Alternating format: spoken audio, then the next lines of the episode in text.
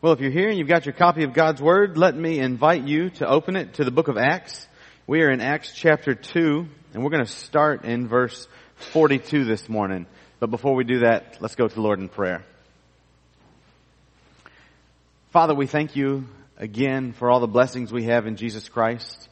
Lord, we thank you again for this Easter season, and Father, we thank you for everything that our relationship with Christ means to us.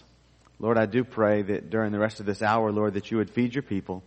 And Father, I pray that we would be able to see how the early church behaved, see what they modeled for us. And Father, I pray that our lives would forever be changed as a result. And we ask these things in Jesus' name. Amen. All right, well, hopefully you're in the book of Acts, chapter two, verse forty-two. But before we get there, I want to remind you that uh, Luke writes this two-volume set, Luke and Acts, so that he can tell in chronological order everything that Jesus began to do and teach and preach all along the way. And so uh, Luke maps out for us what Jesus' life looked like. We get to the end of Jesus' life, and Jesus uh, lays down his life for us on the cross. Three days later, he raises his own life up from the dead so that we can each have eternal life. The book of Acts tells us that after Jesus raises from the dead, he tells his disciples that they need to wait in Jerusalem until the Holy Spirit comes, the Helper. And if you remember that earlier in Jesus' life, Jesus told the disciples, listen, gang, it's better that I go, because when I go, I will send the Helper to you, and you'll do even greater things than I did. And so, um, let me take a... Ron, would you black out that screen in the back for me? And so Jesus said that it's better that I go, because you're going to do even greater things than I did, and that's through the Holy Spirit. In Acts chapter one, verse eight, Jesus tells, excuse me, Jesus tells the disciples, wait here. He says, till you receive the Spirit, and you'll receive power and the Holy, when the Holy Spirit comes upon you, and you'll be my witnesses in Jerusalem, Judea, Samaria, and to the ends of the earth. And so the disciples are obedient. They wait for the promise of the Holy Spirit. And when the Holy Spirit comes, tongues of fire come down on each of the disciples. They begin to speak of the great and mighty deeds of God in all these different languages, so that all the people from around the world that are gathered together at the temple during the Feast of Pentecost can hear and understand the disciples. And Peter stands up to preach in that mix. And Peter says something like this. This is just a short version that I'm going to read. Men of Israel, listen to these words. Jesus the Nazarene, a man attested to you by God with miracles and wonders and signs, which God performed through him and in your midst, just as you yourselves know. This man, delivered over by the predetermined plan and foreknowledge of God, you nailed to a cross by the hands of godless men and put him to death. But God raised him up again, putting an end to the agony of death, since it was impossible for him to be held in its power. And Peter's going to go on and he's going to say even more about what happened, giving proof of the resurrection of Jesus Christ. And then at the end of this bold sermon, the people ask Peter, what do we do? And the people are weeping and they're grieving, they're in grief because they realize that they've killed the Messiah.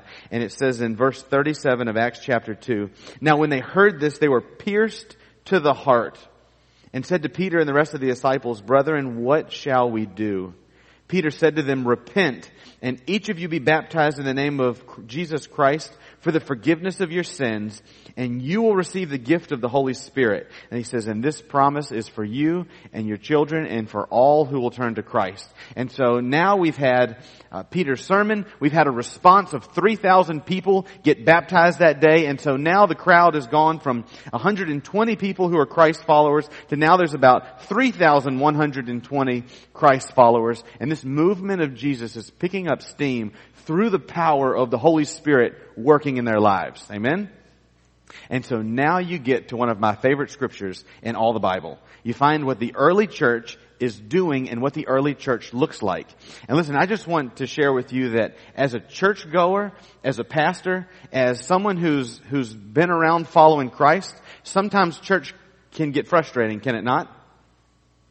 The way we do church, every once in a while there's frustrations that come our way. Every once in a while there's there's things that we wish were different. Every once in a while you think, you know what, if this is how it's going to be, maybe you think about throwing in the towel every once in a while and say, you know, I'll, I'll just fish on Sunday. Ever Have you ever had this? Maybe you don't fish. Maybe you do something else. All of you are afraid to nod your head, but it's okay. Uh, I appreciate the honesty of the ones in the back who know no one can see you from the front, and uh, they're they're willing to nod. But listen, I want to encourage you through this text, and this is what brings encouragement to me: never to give up on the local church, because it is God's instrument to to reach a lost and dying world with the gospel of Jesus Christ. The church is designed to be the body of Christ to reach a world that doesn't know Jesus unless the church goes and takes the message of the gospel to them. And I want you to see what this church looked like, and I want you to see how effective it was in reaching its community. And so now we're going to go to, and not just its community, let's not be short-sighted, Jerusalem, Judea, Samaria, and the ends of the world. And so we jump now into verse forty-two. Verse forty-two says, this is after three thousand were baptized and added to their number. Verse forty-two says, they were continually devoting themselves to the apostles' teaching and to fellowship, to the breaking of bread, and to prayer. Everyone kept feeling a sense of awe, and many wonders and signs were taking place through the apostles. And all those who had believed were together and had all things in common. And they began selling their property and possessions and were sharing them with all, as anyone might have need. Day by day, continuing with one mind in the temple and breaking bread from house to house, they were taking their meals together with gladness and sincerity of heart, praising God and having favor with all the people. And the Lord was adding to their number day by day those who were being saved. Now, as we back up and we go through this, there's a couple things that are repetitive, but I want to spend the bulk of our time right there in verse forty-two. Listen to this. Those three thousand one hundred twenty folks, listen to what they did. They were continually devoting themselves to the apostles' teaching. Now, you need to know something about the apostles' teaching. Uh, if you were a Jew during this day, you would have had what we refer to as the Old Testament. That would have been all that you had, okay?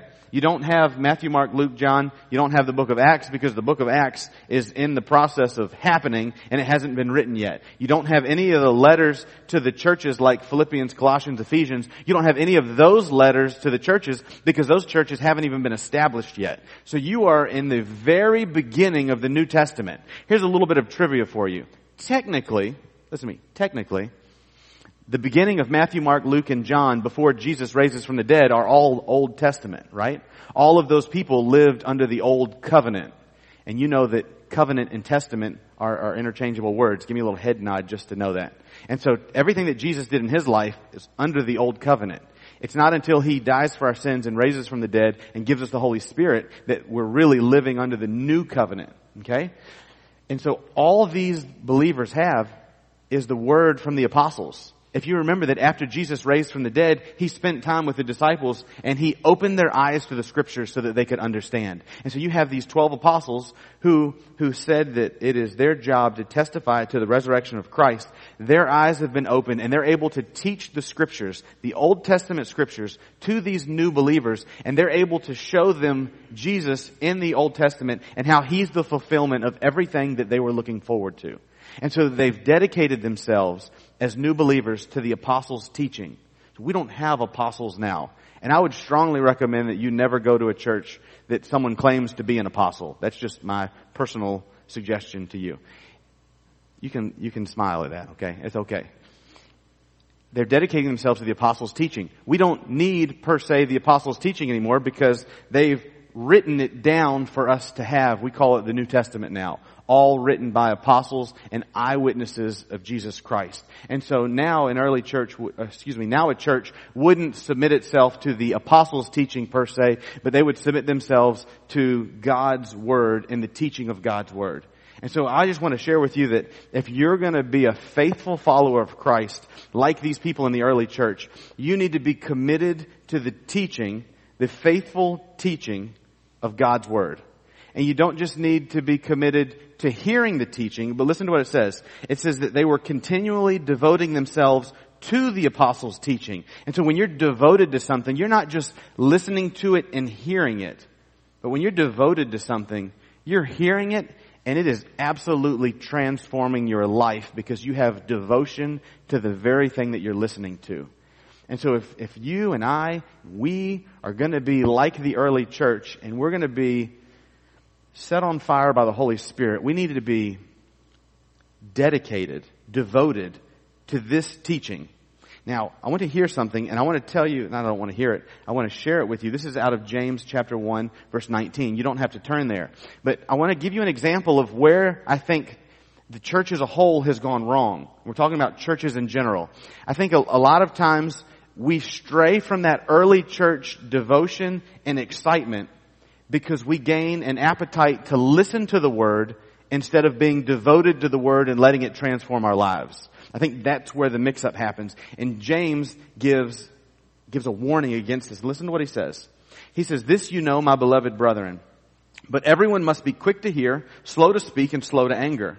For the anger of man does not achieve the righteousness of God. Therefore, putting aside all filthiness and all that remains of wickedness and humility, receive the word implanted, which is able to save your souls." Now listen to what he says. "But prove yourselves doers of the word, and not merely hearers who delude themselves. For if anyone is a hearer of the word and not a doer, he's like a man who looks at his natural face in a mirror. For once he has looked at himself and gone away, he has immediately forgotten what kind of person he was. But one who looks intently at the perfect law, the law of liberty, and abides by it, not having become a forgetful hearer, but an effectual doer, this man will be blessed in what he does." And listen to what he says. This is the difference between someone who's devoted to the word and someone who merely wants to hear the word. "If anyone thinks himself to be a, to be religious and yet does not bridle his tongue, but deceives his own heart, this man's religion is worthless." I just want to share with you from the bottom of my heart, pastorally, if you only come one hour or two hours a week to this property and hear God's word, and it doesn't transform your life, the scripture says that your religion is worthless. And you don't have a religion that will save you on the very day that you need to be saved. Because there is a huge difference between listening to something and being devoted to it and changing your life so that it's wrapped around what God says our lives should look like. And so what this naturally leads us into the next section. And so these early believers, they're continually devoting themselves to the apostles' teaching. We should be continually devoted to the teaching of God's word and to fellowship. And so what is fellowship? Fellowship is when people are around each other and they're friendly. Christian fellowship is, is a little bit more. Christian fellowship has a sense of intimacy about it where we can, we can be in fellowship together. We can be in one mind together. And what is it that gives us fellowship? It's the idea that we are a group of people that are together, gathered around one mission, and we're going somewhere joyfully along the way. And so let me show you how you can go from from just a good get-together to having good Christian fellowship. Ready? We're going to have a fish fry tonight, right? It's going to be fantastic. You're going to get your, you're going to scratch that itch for the year that you have to eat herring or hot dogs or white perch, speckled perch. Whatever it is that you want to eat, we're going to be together and we're going to eat it. But it would be possible for us just to get together and have a cookout and it not be Christian fellowship. You ever think about that? Just because Christians get together doesn't mean that it's good, godly fellowship. This is how you take an event from being a cookout or a get-together or a club, and you make it something that the world wants to get its hands on. When you're sitting down and you're eating with somebody, ask them about their relationship with Jesus Christ. Do it. I dare you. When was the last time you as an individual heard something taught or preached out of God's Word, and then your life was changed as a result? And then you shared it with somebody so that they could be encouraged also. And so I'm going to do something that, that could, could be amazing and encouraging for all of us, or it could fall flat on its face and we'll just pretend that we never did it, okay? You with me? You willing to take a chance? In a second, I'm going to ask you to slip your hand up. I really wanted to ask you to, to close your eyes and stand up, but I think that's a little more out of your comfort zone and I don't think I'd get good participation. So I'm just going to ask you to slip your hand up.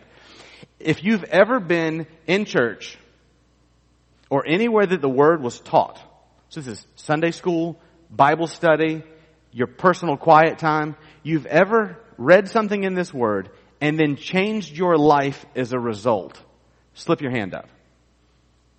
Okay. I've got a few, few of these, a few of these. Okay, good deal. Now, did you have an opportunity at church? When I say at church, I mean when the body got together. Did you have an opportunity to share with people what happened in your life so that it could be encouraged, encouraging to the rest of the group? Have you ever had that opportunity? A couple. A few. What if everybody whose life was changed by something that they read in this book on a continual basis got to share it with the rest of the Christian community? Wouldn't it be that more exciting? I've preached for years and thought that nobody's life was ever changing as a result of preaching because nobody shares with me what's going on in their life when it comes to things that they change because of preaching. It gets a little discouraging sometimes. That's not, don't take that as a complaint though. But listen, when somebody tells me, when I go to somebody's house and they say, hey, you were, you were preaching this and it changed my life. This change is a result. Man, that, it gives me chill bumps. That gives me an excitement that the Holy Spirit is at work in people's life and it's changing. When I asked you to slip up your hand, if you ever read something in, in God's Word and changed something in your life as a result, wasn't it encouraging to see almost everyone's hand up in some way, shape, or form? Wasn't that encouraging? That's Christian fellowship. That's when we talk with each other. We have avenues to talk with each other about what God's doing in your life. How is your life changing as a result of your walk with Christ? And what this does is this spurs each other on to growing in Christ more. Because there's going to be times where you know that you've been at this church maybe for eighty years, but maybe you're in a dry season where God's not doing anything in your life, and you sit with someone young who, who God is doing something in your life, and you think, man, I should be doing more for the cause of Christ. Or vice versa. Maybe you're young and you sit next to somebody who's older, and they're telling you about the things that Christ is doing in their life, and you know that you're in a spot where God isn't doing anything in your life and you need to step up to the plate. This is a way that we can help each other grow through Christian fellowship. And one thing that, that is, is a little sad about our particular church context is that there, we don't have an avenue to share things like that. It's just something we don't have. And so what I want each of us to do is to take hold of any opportunity that comes up to share with somebody about what Christ is doing in your life. So at the fish fry, share with somebody what Christ is doing in your life. Don't be afraid to ask someone, what is Christ doing in your life right now? There's been times where people have come to me and they've said, hey, um, what's the what's the word from the Lord for today? And I thought, well, I've never really had that question before, but you know, I'm I'm a little convicted because I haven't had my quiet time yet and I, I don't have a word for you from the Lord today. And I thought, boy, I got a church member who wants to see me at ten o'clock and they expect me to have a, a fresh word from the Lord and, and I don't. So maybe I need to step up to the plate as a pastor. And it's just encouraging when we as believers talk about Christ more than we talk about other things. And that's a way for us to move from cookouts and club type atmosphere to good Christian fellowship. And that's not something that we can roll out from the top down and change about a church. That's a grassroots thing where people who love Jesus naturally talk about these things with other believers. And so I want you to try it at the fish fry, okay? Ask somebody about their relationship with Christ. So now you all look like you're not coming to the fish fry. That's okay though. But try it. Give it a shot. See how it goes. So they've, they're committed to the apostles' teaching. They're committed to fellowship. And then they're committed to breaking of bread. Now, what is this breaking of bread? There's uh, this is probably two things in one. These people are eating with each other. They're they're literally breaking bread together in their homes, and so they're they're fellowshipping and they're eating together. And you know something fascinating about this? When you share meals with people, you naturally get closer to them. It's just something that happens. Fried chicken has a bonding element in it that draws people together, right? Fried fish have a way of drawing people together and enjoying fellowship with one another. It's just natural. And that fellowship is even sweeter. Listen to this. That fellowship is even sweeter if you will invite them to your house. Because you fellowship better at someone's house, on their back porch, in their backyard, in their kitchen, than you do at a restaurant. You can have better conversations within the, the safety and confinement of your home than you can have at the Heritage House or Bojangles or wherever else it is that you like to eat. And so let me encourage you, be devoted to God's Word in teaching and wrapping your life around what the Scriptures say. Let this book change your life.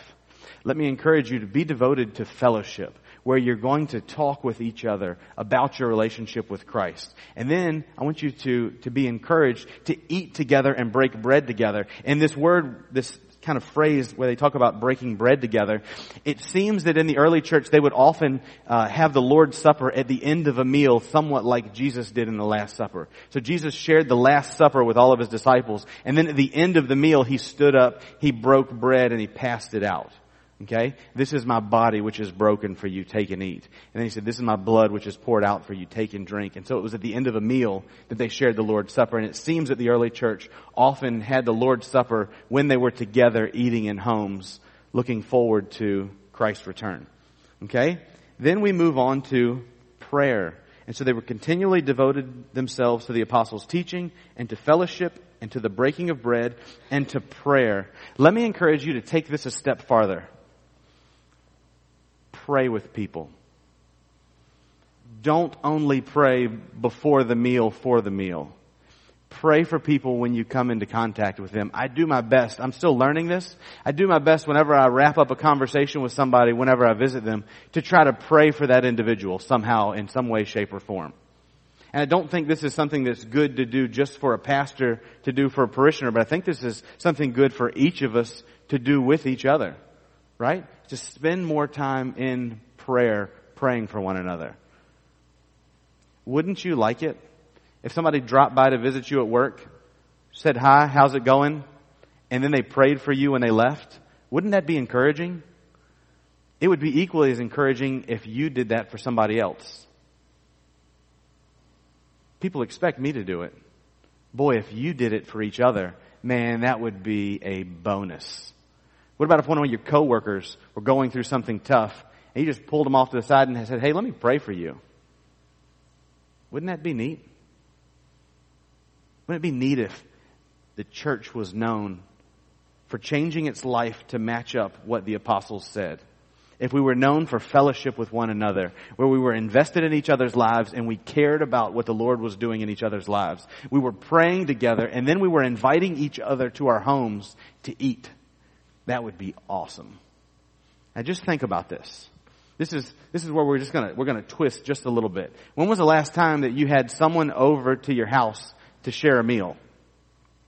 When was the last time that you had someone, not one of your normal friends, that was a regular churchgoer, over to your house to share a meal? We as a culture have have lost touch with something we call hospitality. We have. We stink at it now. We're not very hospitable. We're quick to, to, to see each other in passing, but when it comes to inviting someone into your house, it's not something that we just do on a regular basis anymore. Let me encourage you, church, to be the change in culture and invite other church members to your house to share a meal.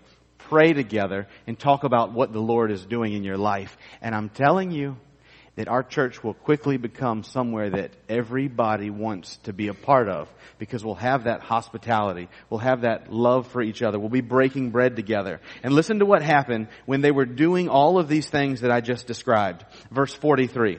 Everyone kept feeling a sense of awe, and many wonders and signs were taking place through the apostles. And so the outside world saw what I just described, and they looked in with amazement about what the Lord was doing. You know what would be amazing?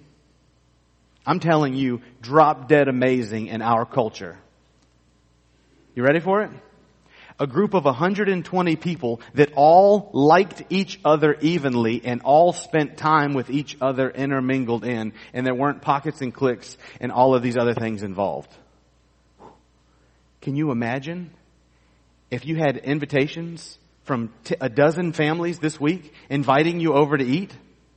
You were inviting other people over to eat, and we all had fellowship intermingled with each other, and we all loved each other equally? That would be mind-blowing. And I'm telling you that I've never seen it, and I'm not sure that it exists anywhere. You think I'm kidding. I've got pastor friends around the world, and none of them have it. I'm telling you, if we had it, if we began to change our lives around this book, if we began to eat together in our own homes, if we began to fellowship with each other, asking each other, hey, how's your relationship with the Lord going? If we cried together, if we celebrated together, if we did all of those things together, pushing each other for further and further to Christ, I'm telling you that Windsor and Bertie County would look in at what we were doing with amazement. And do you know what happened with what hasn't happened with all that I just talked about? We don't need a capital campaign to do any of that. We don't need a dollar more to be given in the offering plate. We don't need another event. If we started doing that, I tell you what we'd do, we'd end up canceling church events, because what I just described would be so much more effective than anything else that we do. If we all cared about each other spiritually, and loved each other, and ate together, and fellowshiped together, man, it would knock your socks off. And it would be something that the community looked on with awe. And in a matter of twenty-four months, you know what else is guaranteed to happen? They'd ask me to write a book about it.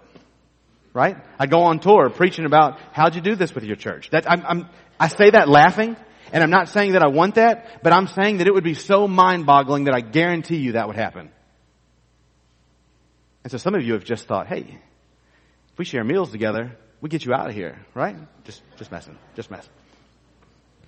Everyone kept feeling a sense of awe, and many wonders and signs were taking place through the apostles. And so we've talked about signs and wonders before. What this means, oftentimes when the gospel goes somewhere new, and there's no written word, that signs and wonders accompany the testimony of those who are telling people about Christ for the first time. And so God gives proof to people who have never heard that what these men and women are telling you is attested by signs and wonders. You can believe it. And then once those people begin to believe, life change begins to happen in those individuals. Then the signs and wonders cease, because people can see changed lives as an evidence of what God is doing in this area. So signs and wonders are being accompanied in different places where the gospel's going out. In verse forty-four, and all those who had believed, listen to this, they were together and they had all things in common. So they were, they were like-minded people. And what is the like-mindedness that we need to have? It's that the name of Jesus needs to go to Jerusalem, Judea, Samaria, and to the ends of the earth. Right? And so there's very few things that we need to all ascribe to. So we've got a statement of faith that we believe that says what we believe is the scriptures to be true. And then as a local body of believers, we just need to understand that, that the purpose of our church is to see us grow, right, in our relationship with Christ, to reach others with the gospel, and that's really the only things that are important, okay? You've got our statement of faith.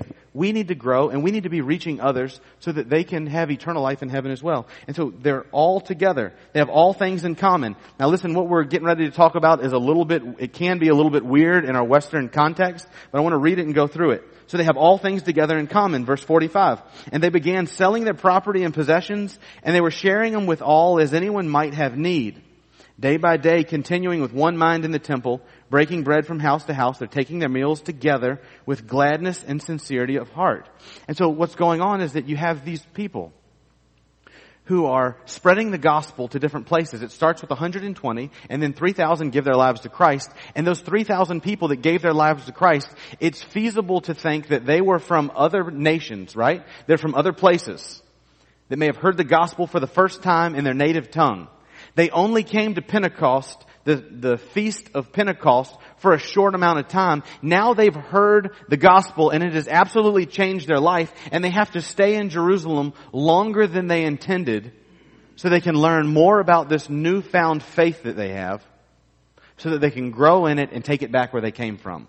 So it makes sense that you have all of these people in Jerusalem who are being saved for the first time, And now they need to stick around in Jerusalem a little bit longer. And so there would have been severe physical need, because you've got all these people who weren't planning on being there for that long. But now they've heard this message of Jesus. Jesus is raised from the dead. The Holy Spirit's given. They've got to stay in Jerusalem. And so what the church does is they compile their goods so that they can, they can keep everyone alive.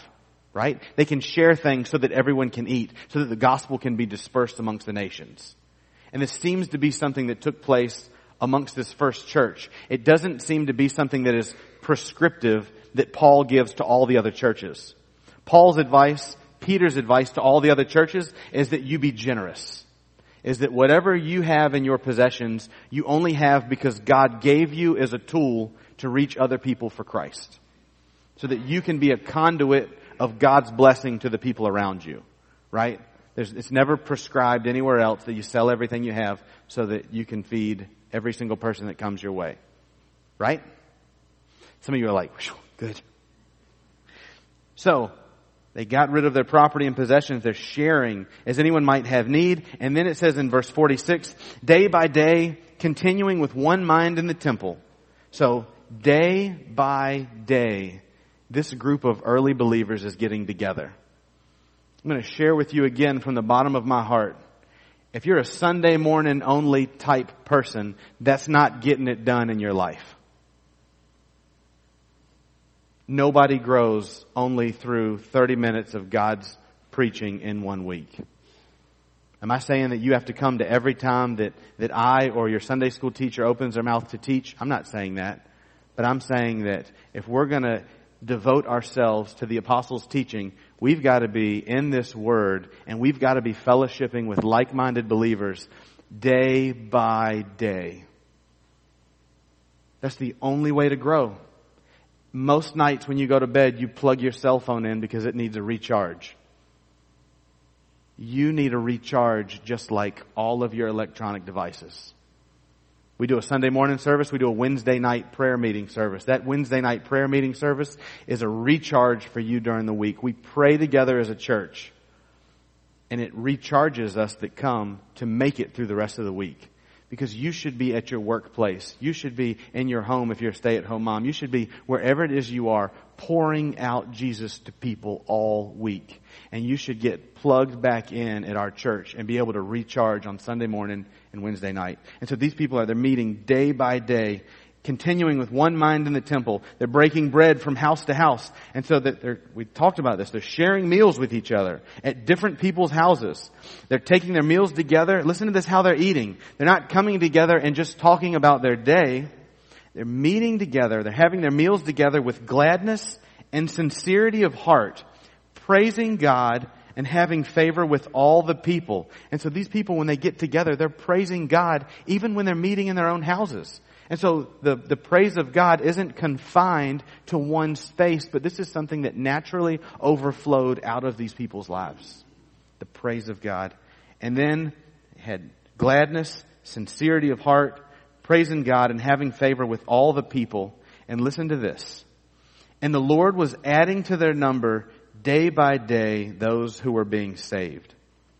And brothers and sisters, I'm telling you, don't ever give up on the local church. Don't ever stop trying to make the local church and your Sunday school class look like the early church did.